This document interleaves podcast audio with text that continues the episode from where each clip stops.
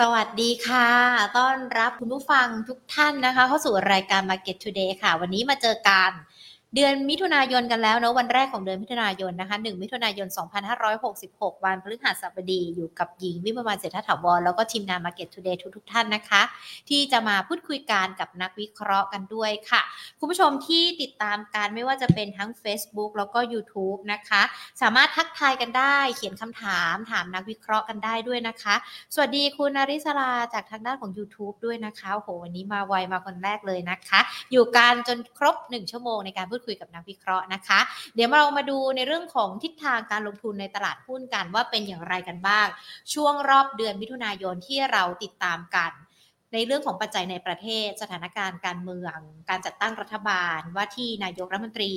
ปัจจัยต่างประเทศในเรื่องของเพดานหนี้ของสหรัฐที่ดูเหมือนว่าจะมีที่ท่าทีที่คลี่คลายมากยิ่งขึ้น ปัจจัยที่ดูเหมือนจะผ่อนคลายกับในเรื่องของการลงทุน จะส่งผลต่อในเรื่องของการลงทุนตลาดหุ้นอย่างไรเดี๋ยววันนี้พูดคุยกับนักวิเคราะห์กันนะคะ แต่ก่อนที่จะไปพูดคุยกันค่ะเดี๋ยวมาไล่เรียงประเด็นกันด้วยนะคะ ขอบพระคุณผู้สนับสนุนรายการของเรากันก่อนค่ะ บริษัททูคอร์ปอเรชั่นจำกัดมหาชน บริษัทเมืองไทยประกันชีวิตจำกัดมหาชน และธนาคารไทยพาณิชย์จำกัดมหาชนค่ะ เอามาดูกันดีกว่าตลาดหุ้นไทยภาคเช้าเป็นอย่างไรกันบ้าง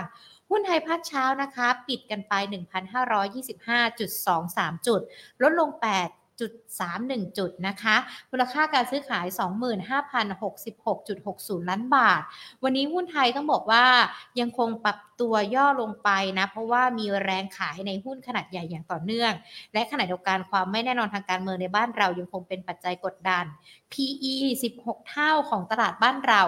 อันนี้เป็นการเปิดเผยข้อมูลจากนักวิเคราะห์นะคะ ยังคงแพงกว่าตลาดในภูมิภาคด้วย ก็เลยอาจจะเป็นปัจจัยกดดันที่ทำให้ตลาดซึมๆกันไป มาดูเดลต้าดีกว่า เดลต้าเนี่ยมาเป็นอันดับแรกเลยนะคะ เปลี่ยนแปลงกันไป 0.25%ปิดกันไป 98 บาท 75 สตางค์ CPO ปรับย่อลงไป1.18%ค่ะ แมคโครลงไปค่อนข้างแรงทีเดียวนะคะ 4.232%กราฟปรับย่อลงไป 2.56% Stark ติดลบกันไป 92.44%นะคะ มูลค่าการซื้อขายเนี่ย 830 ล้านบาท เมื่อวานนี้เราคุยกับนักวิเคราะห์กัน แล้วก็มีคุณผู้ชมที่ดูทั้ง YouTube แล้วก็ Facebook สอบถามเกี่ยวกับตัว Stark มาด้วย แล้วนักวิเคราะห์ก็บอกว่า ใครที่ยังไม่มีหุ้นตัวนี้ อย่าพิ่งเข้าและไม่ควรเข้าด้วยนะ เพราะว่าถ้าดูในเรื่องของราคาดูเรื่องของบริษัท หรือแวบแม้แต่ดูในเรื่องของความผันผวน ยังไม่อยากแนะนำให้นักลงทุนเข้าไปซื้อในตัวนี้ แต่ว่าในขณะเดียวกันมันยังคงมีหุ้นตัวอื่น ๆ ที่นักลงทุนยังคงเข้าไปลงทุนได้อยู่ ตอนนี้อาจจะต้องใช้ในเรื่องของการติดตามสถานการณ์ การดูในเรื่องของตัวหุ้นสตอรี่ของหุ้นด้วยว่าทิศทางเป็นอย่างไรกันบ้าง และดังนั้นเองนะคะในรอบเดือนนี้มิถุนายนทิศทางตลาดหุ้นไทยจะเป็นอย่างไร เดี๋ยววันนี้เราพูดคุยกันนะคะ กับคุณสุวัฒน์วัฒนพรพรหมผู้อำนวยการสายงานวิจัย และบริการการลงทุน จากบริษัทหลักทรัพย์กรุงศรีพัฒนาสินจำกัดค่ะ สวัสดีค่ะคุณสุวัฒน์ค่ะครับสวัสดีครับคุณสุวัฒน์ขาเรามองในเรื่องของการลงทุนตลาดยังไงกันบ้างคะเพราะดูเหมือนว่าตลาดหุ้นบ้านเรา มันยังคงซึมลงกันอยู่แล้วเนี่ยเข้าเดือนมิถุนายนและเดือนใหม่ละ มันจะมีท่าทีที่ปรับเพิ่มขึ้นได้หรือว่ามันยังซึมกันไปแบบนี้อะ คะครับก็จริงๆต้องบอกว่าเดือนมิถุนายนเป็นเดือนที่อ่าถ้าดูในหัวรีพอร์ตของเรานะครับ ใช้คำว่าอ่า waiting for political clarity นะครับก็ดูรอความรอดูความชัดเจนนะครับในหลาย ๆ ด้านนะครับ ก็เรื่องหลักก็คงเป็นเรื่องการเมืองบ้านเราอืมนะครับ ถ้าจะให้เริ่มไล่เรียงนะครับ ก็ดูภาพรวมในต่างประเทศเนี่ยคิดว่าเรื่องหลักก็เอ่อเรื่องหลักที่เราต้องดูนะครับ ก็คงเป็นเรื่องของเอ่อวงจรเงินเฟ้อวงจรดอกเบี้ยนะครับ ตอนเนี้ย ถ้าดูปัจจัยต่างๆที่บ่งชี้เนี่ยดูเหมือนว่าวงจรเงินเฟ้อวงจรดอกเบี้ยเนี่ยวงจรดอกเบี้ยขาขึ้นเนี่ยน่าจะเป็นปลายทางแล้วนะครับอืมที่ตลาดจะดูต่อนะครับ คิดว่าถ้าไปดูในฝั่งสหรัฐเองเนี่ยก็คงต้องไปดูแนวโน้มเศรษฐกิจนะครับ ภาพรวมเนี่ยจริงต้องเรียกว่าทางฝั่งสหรัฐเนี่ยยังถือว่าทำได้ค่อนข้างดีนะครับ เราจะเห็นตัวเลขเศรษฐกิจหลายๆเอ่อรายงานที่ออกมาในช่วงก่อนหน้าเนี่ยเรียกได้ว่าเอ่อไม่ได้ออกไปทางแย่ซะทีเดียวนะครับ ก็ยังมีดีสลับแย่บ้างนะครับอย่างล่าสุดเองเราก็เห็นดัชนีความเชื่อมั่นผู้บริโภคเนี่ยก็ยังเกินกว่าระดับ 100 จุดนะครับ ก็ดีกว่าที่ตลาดคิดด้วยนะครับส่วนเดือนมิถุนายนเองตลาดก็คงไปตามดูนะครับ เรื่องของต้นเดือนเลยช่วงสุดสัปดาห์นี้ก็เป็นเรื่องตัวเลขการจ้างงานนะครับ อัตราอัตราการว่างงานนะครับ ถ้าอยู่ในระดับที่ตลาดคิดนะครับ การจ้างงานสักประมาณเกือบเกือบสองแสนตำแหน่งนะครับ หรือว่าอัตราการว่างงานบริเวณ 3.5%เนี่ยก็ยังถือว่าอยู่ในระดับที่ห่างไกลจากช่วงที่ เผชิญภาวะเศรษฐกิจถดถอยอยู่พอสมควรค่ะ อันนี้เป็นในด้านสหรัฐนะครับ ก็เดี๋ยวไปตามดูตัวเลขเศรษฐกิจกันนะครับ ฝั่งยุโรปเองจริงๆดูแล้วอาจจะเป็นลบกว่าทางกว่าทางสหรัฐไปหน่อยนะครับ ทางเยอรมันก็จะเห็นภาพว่าเข้าสู่ช่วงที่เราเห็นภาพว่าเป็น technical recession แล้วนะครับ เป็น GDP เนี่ยลดลง Q1Q ต่อเนื่องกันสองไตรมาสนะครับ แต่ข้อดีถ้าเรามองย้อนกลับนะครับ มันก็ทำให้ภาพเงินเฟ้อที่ดูแล้วทางยุโรปกดไม่ค่อยจะลงเนี่ย ก็เริ่มที่จะเห็นภาพการลดลงเร็วเหมือนกันนะครับท้ายที่สุดเองแรงกดดันจากเรื่องดอกเบี้ยขาขึ้นก็น่าจะค่อยๆเผาลงนะครับ ซึ่งสองส่วนนี้เนี่ยผมคิดว่าอาจจะเป็นภาพที่ดีกว่าที่ตลาดคาดหวังอยู่นิดๆนะครับด้วยชดเชยนะครับในฝั่งของจีนที่ว่าเราก็เห็นตัวเลขอย่าง PMI เนี่ยฟื้นตัวค่อนข้างที่จะช้านะครับ ก็อันนี้โดยภาพรวมก็ทำให้ปัจจัยต่างประเทศที่เรามองเนี่ยคิดว่าไม่ได้เปลี่ยนไปจากช่วงก่อนหน้านะครับ แต่แบบที่ หนุนบ้านเราก็อาจจะมีทางฝั่งยุโรปหรือสหรัฐที่มีมีแรงหนุนมากขึ้นนะครับ จากเดิมที่เราไปคาดหวังที่จีนนะครับ ส่วนกลับมายังบ้านเราเองนะครับ จะเห็นภาพความผันผวนของตลาดหุ้นนะครับ ตั้งแต่ช่วงรายงานผลการเลือกตั้งนะครับ ในช่วงกลางเดือนพฤษภาคมที่ผ่านมานะครับแต่จริงๆเราถ้าเรากลับมาดูในแง่โครงสร้างเศรษฐกิจบ้านเราเนี่ยต้องบอกว่ามันเป็นภาพคล้ายๆกับที่แบงก์ชาตินำเสนอเมื่อวานเลย ก็ จีนดูชะลอก็จริงนะครับ แต่ดูน้ำหนักดูเหมือนจะเป็นภายในมากกว่านะครับ ส่วนของภายนอกการเดินทางท่องเที่ยวต่างๆ เนี่ยทิศทางเรายังดูว่าเห็นภาพที่ค่อนข้างจะเร่งขึ้นนะครับ อย่างในส่วนการเดินทางมายังประเทศไทยเองนะครับส่วนเที่ยวบินต่อเดือนนะครับ ที่มีการบุกเข้ามาเนี่ยก็จะเห็นภาพเร่งต่อเนื่องเลยนะครับ จากพฤษภาคมเนี่ยประมาณ 5,000 เที่ยวบินนะครับจะขยับเป็น 6,000 7,000 แล้วก็ หลักหมื่นเที่ยวบินนะครับในช่วงไตรมาสสี่นะครับ อันนี้ก็เป็นสัญญาณที่บ่งชี้ชัดว่าภาคท่องเที่ยวเรายังเป็นแรงหนุนสำคัญนะครับแล้วก็ตามเนี่ยจุดหนึ่งที่ตลาดยังต้องรอตามอยู่นะครับ ก็คือเรื่องของการเมืองนะครับ การเมืองเราก็รออยู่สองเรื่องหลักที่ทางทีมกลยุทธ์ของกรุงศรีพัฒนสินเราประเมินนะครับ เรื่องแรกเป็นการจัดตั้งรัฐบาลนะครับ ก็คงต้องดูว่าคะแนนเสียงของพรรคร่วมนะครับ บวกกับ จะสสฝั่งตรงข้าม หรือกลุ่มสวที่ให้การสนับสนุนพรรคก้าวไกลเนี่ยจะมากพอมากน้อยในการโหวตให้คุณพิธาเป็นนายกได้หรือเปล่านะครับเรื่องที่สองนะครับก็คงต้องไปดูว่าที่มีความชัดเจนเรื่องของการจัดตั้งรัฐบาลนะครับ หน้าตาของทีมเศรษฐกิจเนี่ยจะเป็นยังไงนะครับแต่ว่าแกนนำของแกนนำด้านเศรษฐกิจของแต่ละพรรคเนี่ยก็มาด้วยนโยบายที่แตกต่างกันนะครับเป็นบทเคสปัจจุบันต้องเล่าแบบนี้ครับว่า ผมคิดว่าถ้าเราอยู่บนอยู่บนความคาดหวังนี้พรรคก้าวไกลจะเป็นแกนนำนะครับ ก็จุดที่จะมีผลกับตลาดก็จะเป็นนโยบายหลักๆ ในช่วง 100 วันแรกที่พรรคก้าวไกลตั้งเป้าไว้นะครับ ก็น่าจะเป็นถ้าตั้งรัฐบาลได้ก็น่าจะเป็นปัจจัยบ่งชี้ทิศทางตลาดได้ อยู่พอสมควรเหมือนกันครับ ค่ะ ถ้าเรามองขอมองปัจจัยต่างประเทศก่อนนะคะ ในเรื่องของภาวะเศรษฐกิจของสหรัฐแน่นอน เราติดตามกันทั้งในเรื่องของปัญหานี้ที่ดูเหมือนจะคลี่คลายมากยิ่งขึ้น แต่มันก็ยังมีทั้งประเด็นในเรื่องของตัวเลขเงินเฟ้อการจ้างงานที่เราต้องรอกันหรือว่าแม้แต่ก่อนหน้านี้ ในเรื่องของปัญหาในเรื่องของธนาคารต่างๆ ที่เราติดตามกัน มันมีความเสี่ยงที่จะเข้าสู่ภาวะถดถอยมากน้อยยังไงกันบ้างหรอคะคุณสุวัสดิ์คะครับจริงๆก็ คิดว่าการเข้าสู่ภาวะถดถอยเนี่ยเป็นไปได้นะครับ ถ้าเราดูพัฒนาการตัวเลขย้อนหลังเนี่ยอย่างภาคการผลิตก็ถือว่าเราจะเห็นภาพ PMI ที่ต่ำกว่าระดับ 50 ต่อเนื่องกันมาหลาย ๆ เดือนนะครับในในในหลาย ๆ รัฐของสหรัฐเองก็รายงานไปในทิศทางเดียวกันนะครับ แต่อะไรก็ตามเนี่ยจุดที่ผมอยากให้นักทุนมองนะครับ ก็คือว่าตลาดเนี่ยอาจจะมองว่าสหรัฐเนี่ยจะเป็น hard recession หรือเปล่านะครับซึ่ง ถ้าเป็นเคสแบบนี้ผมคิดว่าไม่ดีกับตลาดนะครับ เพราะว่าเท่ากับว่ามันจะส่งผลกับเศรษฐกิจทั่วโลกอย่างรุนแรงพอสมควรด้วยนะครับเพราะว่าเศรษฐกิจเราเนี่ยเชื่อมกันหมดเลยนะครับจุดที่ผมอยากให้มองก็คือว่า ถ้าเรามองเห็นสัญญาณว่าสหรัฐเนี่ยอาจจะพอที่จะประคองตัวให้เป็น soft soft landing ได้เนี่ยภาพแบบนี้นะครับ อาจจะสร้างโอกาสลงทุนที่ดีให้กับเราก็ได้นะครับซึ่งก็เลยพยายามเล่าให้ฟังนะครับว่า ในมิติของตัวเลขการจ้างงานที่จะเห็นในช่วงสุดสัปดาห์นี้นะครับว่าอย่างเรื่องของการจ้างงานนอกภาคเกษตรเองนะครับ ระดับที่ตลาดคาดสักประมาณ 1 9 5 0 0 0รายนะครับจริงๆผมให้ทางทีมงานนะครับ กลับไปดูตัวเลขย้อนหลังจากปี 2003 นะครับ จะพบว่าการจ้างงานระดับนี้เนี่ยจริงๆยังดีมากเลยนะครับ เพราะว่าค่าเฉลี่ยรายเดือนเนี่ยตั้งแต่ประมาณเกือบหลายปีที่ผ่านมาเนี่ยมาอยู่สักประมาณหนึ่งแสน หนึ่งแสนรายต่อเดือนนะครับสำหรับการจ้างงานใหม่ ซึ่งการจ้างงานเนี่ยคิดว่ามีความสำคัญนะครับ เพราะว่ามันจะเชื่อมไปยังภาพโครงสร้าง GDP ของสหรัฐนะครับ ซึ่งครึ่งหนึ่งเนี่ยมาจากการบริโภคนะครับ ถ้าการจ้างงานยังดีอัตราการว่างงานไม่ได้สูงจนเกินไปเนี่ย การบริโภคก็ยังเป็น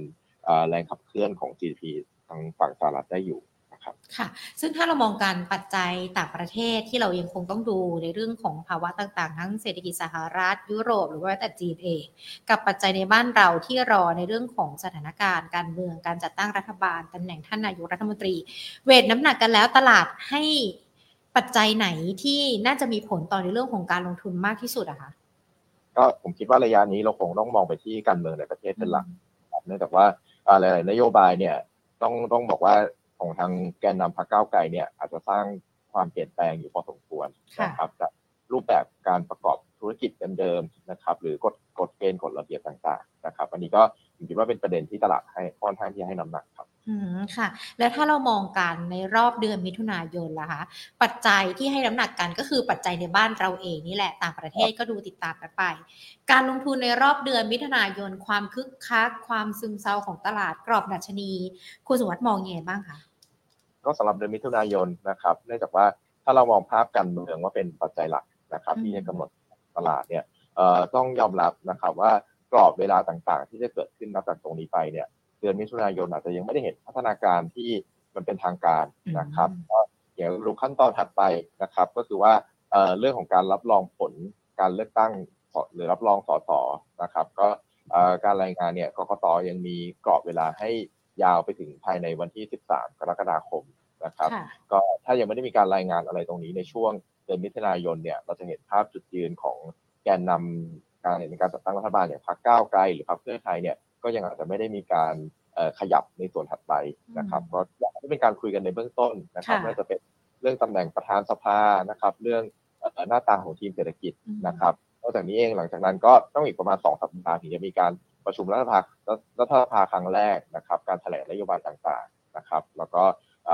หลังจากนั้นก็จะตามมาด้วยการเลือกนายกนะครับ แล้วก็ก้าวการจัดตั้งรัฐบาลครับก็เลยเป็นภาพที่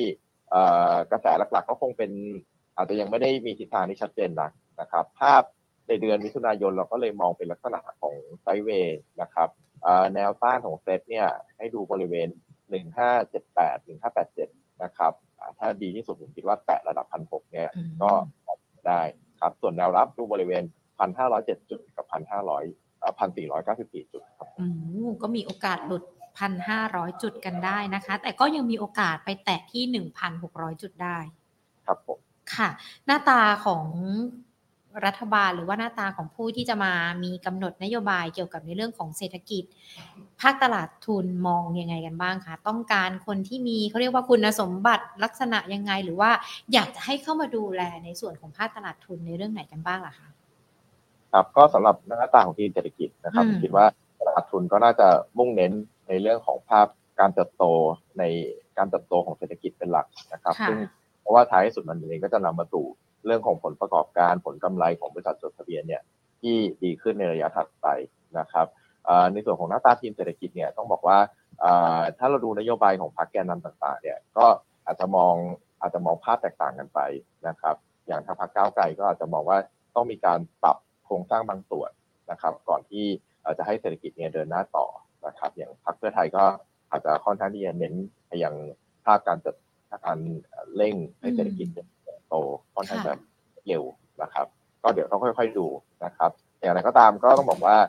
ในระหว่างนี้เดือนมิถุนาเนี่ยตลาดก็จะจับตานะครับว่าการให้สัมภาษณ์การพูดถึงนโยบายต่างๆ ของแกนนำแกนนำในการจัดตั้งรัฐบาลเนี่ย เน้นเป็นเนี่ยเน้นหนักไปในทิศทางไหนนะครับซึ่งตอนนี้ก็ต้องยอมรับว่าพรรคก้าวไกลเป็นแกนนำนะครับเราก็ต้องตามความเห็นของสสจากพรรคก้าวไกลอย่างใกล้ชิดพอสมควร ค่ะ ก่อนหน้านี้เราติดตามกันขอขอลงรายละเอียดเรื่องการเมืองอีกนิดนึงนะคะ ก่อนหน้านี้เราติดตามการนโยบายต่างๆ ของพรรคเก้าไกลเนี่ยในเรื่องของทุนผูกขาดธุรกิจขนาดใหญ่ การปรับขึ้นค่าแรง มันก็จะมีผลต่อในเรื่องของตลาดหุ้นที่เราเห็นภาพชัดมากยิ่งขึ้น ในส่วนตรงนี้คุณสุวัสดิ์จะแนะนำนักลงทุน หรือว่าแม้แต่จะต้องจับตา ในเรื่องของอะไรเป็นพิเศษกับหุ้นที่มันเกี่ยวข้องกับในเรื่องของนโยบายของภาครัฐกันบ้างเหรอคะครับผมผมอยากให้แบ่งนโยบายแบบนี้นะครับ ถ้าเราเอ่อ ตั้งสมมติฐานเบสเคสนะครับ ว่าพรรคก้าวไกลจะตั้งรัฐบาลได้ค่ะนะครับ ก็คงต้องไปดูว่านโยบายของพรรคก้าวไกลเนี่ยเอ่อมีอะไรบ้างนะครับ ซึ่งก็คงต้องแบ่งเป็นเป็นช่วงแบ่งตามช่วงเวลานะครับ ก็ชัดเจนว่ามันจะมีนโยกลุ่มนโยบายที่ต้องขับเคลื่อนให้ได้ภายใน 100 วันแรกนะครับเอ่อกลุ่มเหล่านี้เนี่ยคิดว่าก็จะมีอย่างเรื่องเอ่อการปรับเพิ่มค่าแรงขั้นต่ำนะครับค่ะเราก็จะเริ่มขี่ขึ้นในหน้าสื่อต่างๆนะครับ เรื่องการปรับลดค่าไฟนะครับ เรื่องการสนับสนุนธุรกิจ SME นะครับ ส่วนระยะกลางเองที่ถัดจากร้อยวันไปก็เป็นอาจจะเป็นเรื่องของทุนผูกขาด เรื่องการผลักดันรัฐสวัสดิการนะครับ หรือปรับโครงสร้างธุรกิจพลังงานนะครับ อันนี้เนี่ยระยะตั้นก็อยากให้ดูเรื่องค่าแรงค่าไฟหรือพวกอะไรก็ตามที่เป็นการผลักดันธุรกิจเศรษฐกิจฐานล่างหรือ SME ก่อนนะครับ ค่ะ อะ ก็ดูเหมือนว่าในเรื่องของประเด็นการเมืองเรายังคงต้องจับตากันด้วย ถ้าอย่างนั้นเองในช่วงที่สถานะหรือว่าแม้แต่ภาพรวมของตลาดในช่วงเดือนมิถุนายนที่มันมีโอกาสหลุด 1,500 จุดลงไป หรือว่ามีโอกาสไปแตะ 1,600 จุด คุณสวัสดิ์แนะนำนักลงทุนในรอบเดือนนี้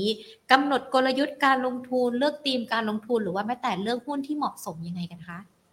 ก็หุ้นที่เราเลือกนะครับ เราหยิบเป็นสามธีมหลักนะครับ ธีมแรกเราพยายามเลือกกลุ่มที่จะได้ประโยชน์จากเศรษฐกิจภายในเริ่มฟื้นตัวนะครับ ตอนนี้ก็ชัดเจนว่าการฟื้นตัวเนี่ยมาจากการบริโภคนะครับก็จะฟื้นตัวแบบเร่งนะครับ แล้วก็เราประกอบกับภาพที่มีโอกาสที่น้ำหนักในเรื่องของนโยบายพรรคการเมืองใหม่เนี่ยจะเป็นแรงขับเคลื่อนนะครับ เราก็จะมุ่งเน้นไปยังหุ้นที่มีได้มีโอกาสจะได้ภาพบวกจากเศรษฐกิจรากฐานที่แข็งแรงขึ้นนะครับ กลุ่มเหล่านี้เราหยิบขึ้นมา4บริษัทนะครับ ประกอบไปด้วย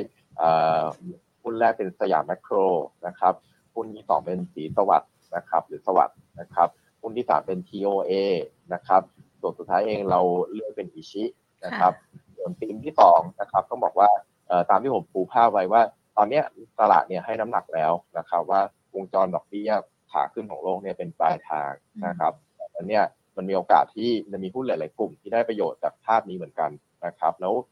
มีอีกกระแสหนึ่งที่เข้ามาก็คือเรื่องของ วงจรส่งออกพวกเอ่อสินค้าเทคโนโลยีเนี่ยดูเหมือนว่าจะผ่านจุดต่ำสุดแล้วด้วยนะครับโดยเฉพาะการเข้ามาของ S curve ใหม่อย่าง AI นะครับที่เป็นแรงขับเคลื่อนให้กลับมาเติบโตอีกครั้งหนึ่งนะครับในกลุ่มที่มีโอกาสได้ประโยชน์ในจากทีมนี้นะครับเราเลือกมา 2 บริษัทนะครับประกอบไปด้วย HANA นะครับแล้วก็เอ่อ B8 หรือ b e r r y นะครับส่วนสุดท้ายเองเราไปกับ Index Play นะครับเอ่อหลายๆท่านต้องอย่าลืมนะครับว่า เอ่อเดือนมิถุนายนเองเนี่ยเป็นช่วงที่เราจะมีการ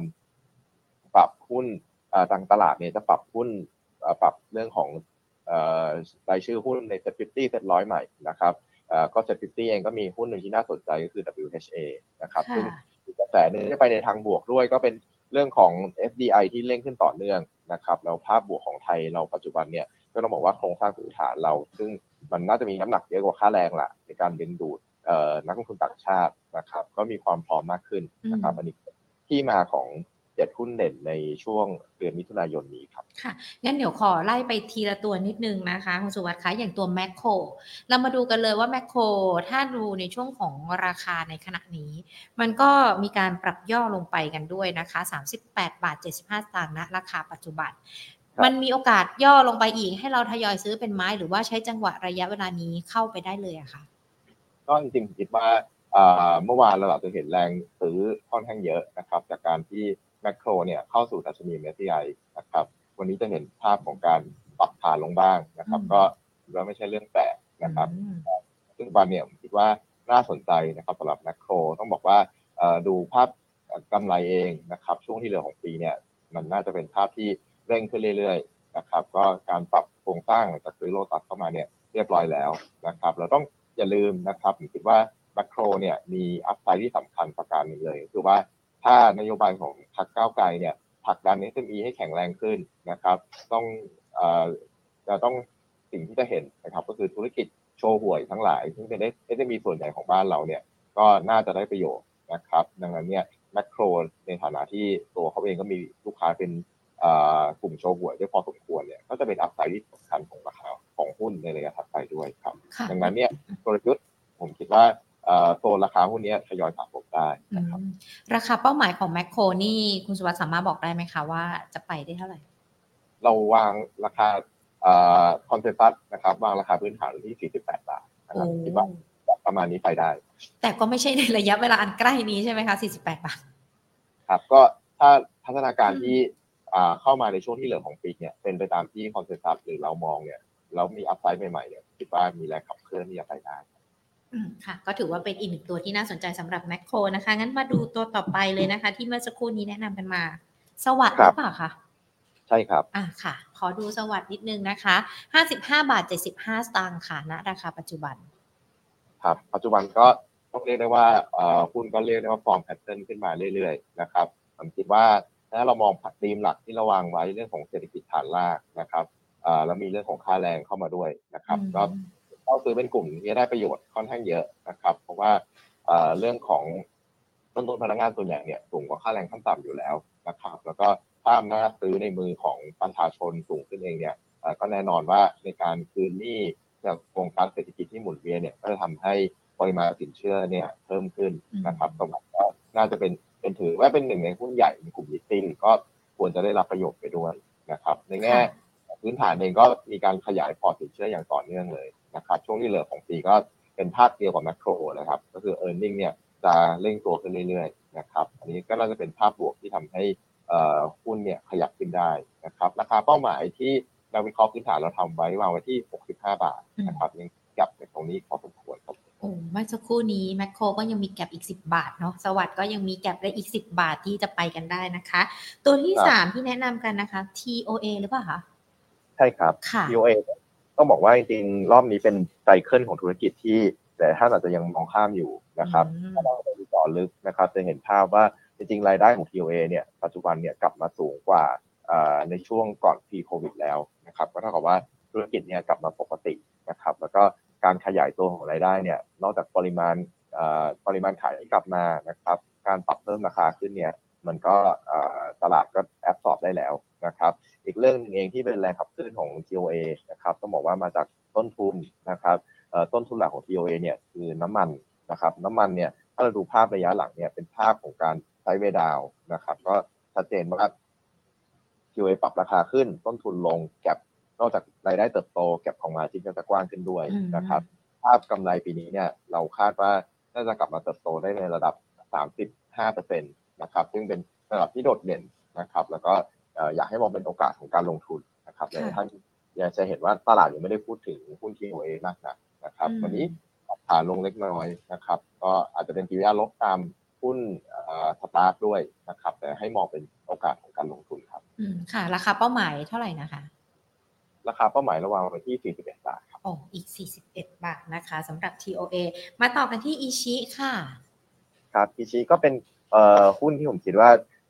ไซเคิลของ e a r n i n g เนี่ยคล้ายๆกับ TOA เหมือนกันนะครับ ก็เป็นหุ้นเครื่องดื่มที่รายได้เนี่ยถือว่าขยายตัวนะครับ อย่างต่อเนื่องเลย ก็ธุรกิจชาเขียวที่ก่อนหน้านี้จะติดติดขัดๆอยู่บ้างนะครับท้ายสุดเองเนี่ยก็เริ่มกลับมาเกณฑ์มาเก็ตแชร์ได้อีกครั้งหนึ่งนะครับ จากการ เน้นทำตลาดในประเทศ ก็เริ่มเห็นโมเมนตัมตั้งแต่ช่วงปลายปีก่อนนะครับ อีกส่วนหนึ่งของอีชีเนี่ยแต่ท่านอาจจะยังนึกไม่ถึงนะครับเขามีธุรกิจ OEM ด้วยนะครับ OEM ก็รับจ้างผลิตก็หลายๆลูกค้าเนี่ยก็เริ่มที่จะมีออเดอร์มากขึ้นนะครับก็เป็นไปตามภาพรวมของภาวะอากาศนะครับก็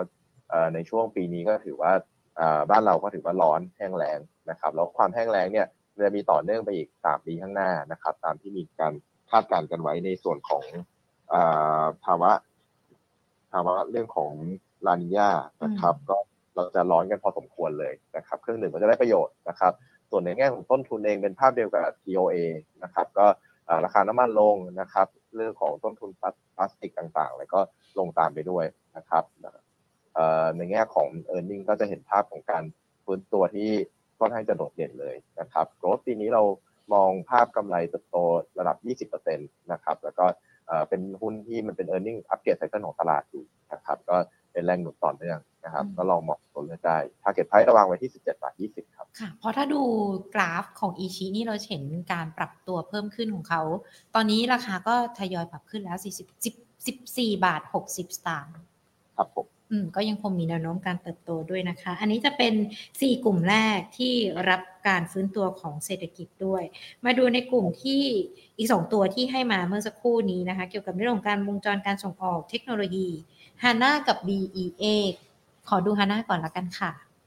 ครับฮาน่าต้องบอกว่าจริงแล้วเรื่องของกำไรเนี่ยอาจจะมาอย่างค่อยเป็นค่อยไปนะครับ แต่ผมคิดว่าถ้าตลาดเนี่ยเริ่มเห็นสัญญาณเรื่องของการส่งออกต่างๆเนี่ย โดยเฉพาะชิ้นส่วนอิเล็กทรอนิกส์เนี่ยผ่านจุดต่ำสุดนะครับก็อาจจะเป็นประเด็นที่ตลาดจะมองข้ามไปยังภาพของการเตรียมตัวในช่วงเอ่อถ้าประมาณปลายปีหรือปีต้นปีหน้าเลยนะครับอย่างสัญญาณหนึ่งที่เราเห็นชัดๆเลยก็คือว่าเอ่อเรื่องของยอดส่งออกนะครับอย่างพวกเซมิคอนดักเตอร์บ้านเรานะครับในที่รายงานในช่วงต้นสัปดาห์ที่ผ่านมานะครับเดือนเมษายนเนี่ยถือว่าเร่งตัวขึ้นอีกนะครับแล้วโมเมนตัมที่เรามองเห็นภาพก็คือว่า เราจะเห็นผู้ประกอบการระดับโลกนะครับ ก็จะพูดถึงว่าความต้องการในเรื่องของชิปนะครับรองรับพวกเทคโนโลยี AI ซึ่งถือว่าเป็น S curve ใหม่เนี่ยอย่าง Nvidia เอง หรือหุ้นอย่างบริษัท Marvel Technology ในสหรัฐเนี่ยก็พูดถึงเรื่องนี้อย่างชัดเจนนะครับเอ่อตรงนี้เนี่ยก็ถือว่าเป็นโอกาสของฮาน่าที่อยู่ในไซเคิลของธุรกิจเหล่านี้เช่นเดียวกันนะครับค่ะเอ่อ valuation ตรงนี้เนี่ยต้องบอกว่าเอ่อดูเท่ากับค่าเฉลี่ยนะครับ forward PE หนึ่งปีเนี่ยประมาณ11เท่านะครับ ถ้าเรามองภาพระยะกลางปีหน้าคืนตัวได้เนี่ย มัน valuation ก็จะไปอยู่ในจุดที่มีส่วนลดกว่าค่าเฉลี่ยอืมนะครับค่ะมองเป็นภาพของหุ้นเด่นได้นะครับ ราคาเป้าหมายที่คอนเซนซัสวางไว้อยู่ที่ 65 บาทนะครับ ก็ยังมีแกลบเยอะเลยนะครับ โดยเฉพาะถ้าฟื้นตัวได้ตามที่เราเห็นเราเห็นภาพใหญ่จริงๆนะครับค่ะ ทิ้งท้ายอีกตัวหนึ่ง BE8 ที่เมื่อสักครู่นี้แนะนำกันมา ครับเบริลเองนะครับ จริงๆถือว่าเป็นอีกหนึ่งในหุ้นที่ผมคิดว่าเอ่อภาพ ภาพของธุรกิจปกติเนี่ยก็ถือว่าดูดีอยู่แล้วนะครับค่ะเป็น digital consult นะครับ ก็เอ่อไปกับธีมของ digital transformation นะครับเอ่อยังเราเห็นเรื่องของดัชนีความเชื่อมั่นด้านดิจิทัลล่าสุดเนี่ยจริงก็กลับมาเรียกได้ว่าสูงสุดในรอบ 3 ปีนะครับแล้วแรงขับเคลื่อนหลักที่ทางดีป้าพูดถึงเนี่ยก็มาจากเอ่อเรื่องของการทำ digital transformation นะครับพอเศรษฐกิจภายในฟื้นตัวองค์กรเอกชนต่างๆ ก็มีจุดมุ่งหมายที่จะพัฒนาประสิทธิภาพภายในเพิ่มมากขึ้นนะครับ ส่วนระยะกลางเองต้องบอกว่าถ้า AI มานะครับ ก็ชัดเจนว่าความจำเป็นที่ธุรกิจต่างๆ ต้องนำเรื่องเหล่านี้ไปปรับใช้เนี่ย ก็มีความจำเป็นเพิ่มมากขึ้นนะครับ digital tech consult เองก็น่าจะเป็นกลุ่มหนึ่งที่ได้ประโยชน์จาก demand ที่ยังดีทั้งต่อเนื่องทั้งระยะกลางยาวนะครับกำไรที่รายงานออกมาก็เติบโตต่อเนื่องนะครับ earning ถือว่าเป็นบริษัทที่มี e a r n i n g quality ที่ดีด้วยนะครับราคาเป้าหมายที่นักวิเคราะห์พื้นฐานเราทำไว้เราวางไว้ สูงนิดนึงนะครับประมาณ 91 บาท ยังมี gap อีกเยอะพอสมควรเลยครับค่ะ ถ้าเรามองกันแล้วหุ้นที่อาจจะ wait and see หรือว่าในช่วงนี้นักลงทุนควรหลีกเลี่ยงคุณสมบัติพอจะมีคำแนะนำให้ไหมคะว่ามันจะต้องเป็นกลุ่มไหนตัวไหนหรือว่าการหลีกเลี่ยงในครั้งนี้ทำไมเราถึงยังคงต้องหลีกเลี่ยงในกลุ่มนี้กันอยู่อะค่ะ ครับก็หุ้นที่อยากจะให้หลีกเลี่ยงหน่อยอืมนะครับก็อาจจะเป็นหุ้นที่มีความเสี่ยงที่จะ กระทบจากนโยบายภาคใหม่ ๆ ของภาครัฐอ่านะครับค่ะชัดเจนว่าพรรคก้าวไกลเนี่ยมีจุดประสงค์ที่อยากจะกระจายเรื่องของความแข็งแกร่งของธุรกิจเนี่ยออกมาสู่ธุรกิจที่เป็นขนาดกลางขนาดเล็กมากขึ้นนะครับดังนั้นกลุ่มธุรกิจที่อาจจะมีไซส์ธุรกิจที่ใหญ่นะครับ แล้วอาจจะไม่ได้ประโยชน์ชัดเจนจากเศรษฐกิจฐานล่างเนี่ยผมคิดว่าอาจจะเอ่อหลบๆกันไปก่อนได้นะครับอืมกลุ่มหนึ่งเองก็อาจจะเป็น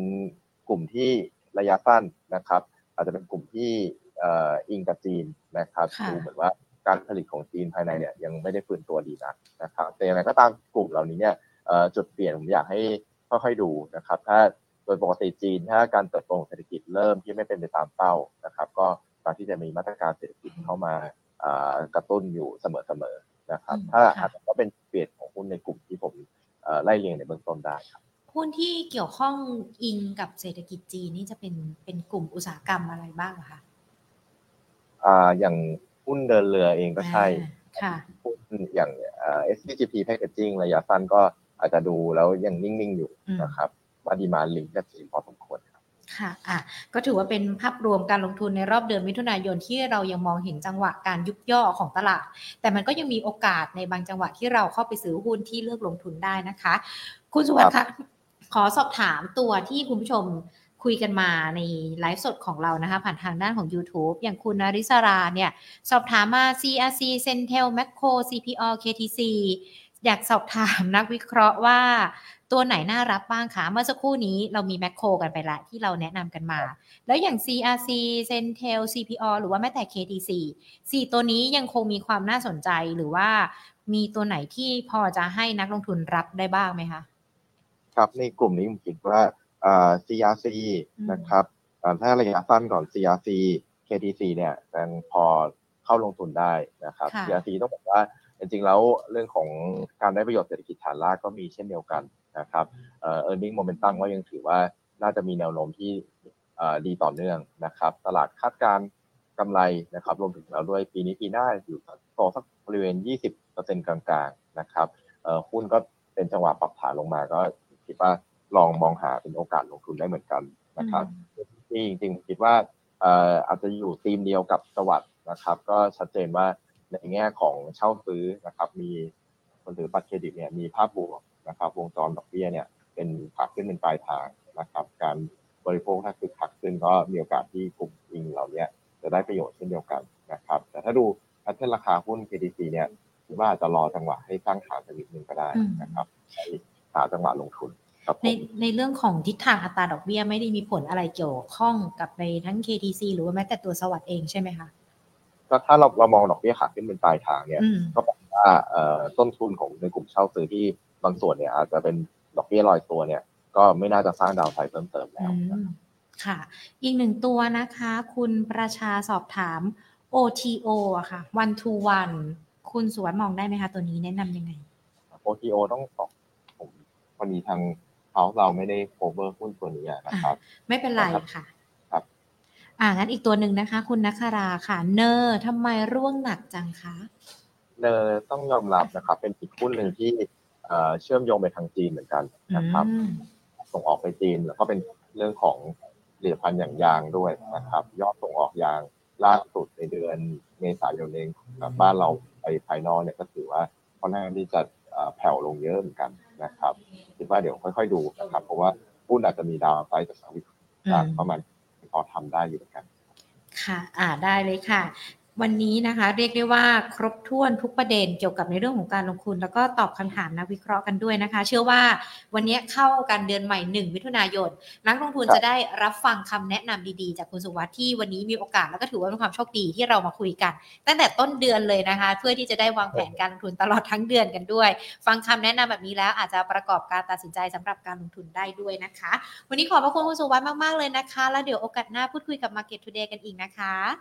ครับยินดีครับ ขอบพระคุณค่ะ สวัสดีค่ะ คุณสุวัฒน์วัฒนพรพรมผู้อำนวยการสายงานวิจัยและบริการการลงทุนจากบริษัทหลักทรัพย์กรุงศรีพัฒนาสินจำกัดมหาชนนะคะ พูดถึงในเรื่องของการลงทุนตลาดหุ้นไทยรอบเดือนมิถุนายนดัชนีเนี่ยมีโอกาสหลุด 1,500 จุดไปได้ หรือว่าถ้ามันมีจังหวะที่ดีมันก็จะไปที่ 1,600 จุดได้ ดังนั้นเองนักลงทุนอาจจะต้องดูจังหวะเข้าไปลงทุนกันด้วย หุ้นที่เกี่ยวข้องกับเศรษฐกิจจีนที่อิงปัจจัยจากต่างประเทศอาจจะพักกันไว้ก่อนมาดูหุ้นที่อิงกับเศรษฐกิจในประเทศทั้งการบริโภค หรือว่าแม้แต่ในเรื่องของเทคโนโลยีการลงทุน อันนี้ก็เข้าไปลงทุนได้ คุณสุวัสด์ให้มา 7 ตัวด้วยกันนะคะสำหรับคำแนะนำการลงทุนในวันนี้ ดังนั้นเองคุณผู้ชมที่เข้ามาไม่ทานอาจจะฟังย้อนหลังนะว่า 7 ตัวมีอะไรกันบ้าง ฟังย้อนหลังได้ที่ Facebook YouTube Money at Banking Channel นะคะ ใครยังไม่ได้เป็นเพื่อนกันกด Subscribe กดไลค์กดไลค์ติดตามกันได้ หรือว่าแม้แต่เป็นเพื่อนกันทางไลน์ผ่านไลน์ at Market Today นะคะ ก็สามารถมาติดตามรับชมรับฟัง Market Today กันได้นะคะ สวัสดีทุกทุกท่านเลยนะคะ คุณเบิร์ดคุณสมพร คุณชาวันนานนะคะ คุณสมคิดสวัสดีผ่านทางท่านของ Facebook นะคะ ส่วน YouTube คุณนริศราสวัสดีค่ะ คุณ PPA คุณประชา คุณนัครานะคะ วันนี้ตอบคำถามได้ทุก ๆ คนเลย แต่ว่าต้องขออภัยคุณประชาด้วยเนาะเพราะว่าตัว OTO เนี่ยคุณสุวัสด์ไม่ได้ดูในเรื่องของ หุ้นตัวนี้เลยอาจจะไม่ไม่ไม่สามารถให้คำแนะนำได้นะคะ แต่ว่าไม่เป็นไร เดี๋ยวพรุ่งนี้เรามีนักวิเคราะห์ที่จะเข้ามาคุยกับ Market Today อีก เดี๋ยวคุณประชามาสอบถามพรุ่งนี้กันอีกรอบหนึ่งนะคะสำหรับตัว OTO เพื่อนนักลงทุนท่านอื่นๆ จะได้รับฟังคำแนะนำสำหรับตัวหุ้นนี้ไปด้วยนะคะ ส่วนวันนี้หมดเวลาแล้วนะคะ Market Today ลากันไปก่อนค่ะ เดี๋ยวพรุ่งนี้บ่ายสองกลับมาเจอกันใหม่ วันนี้สวัสดีค่ะ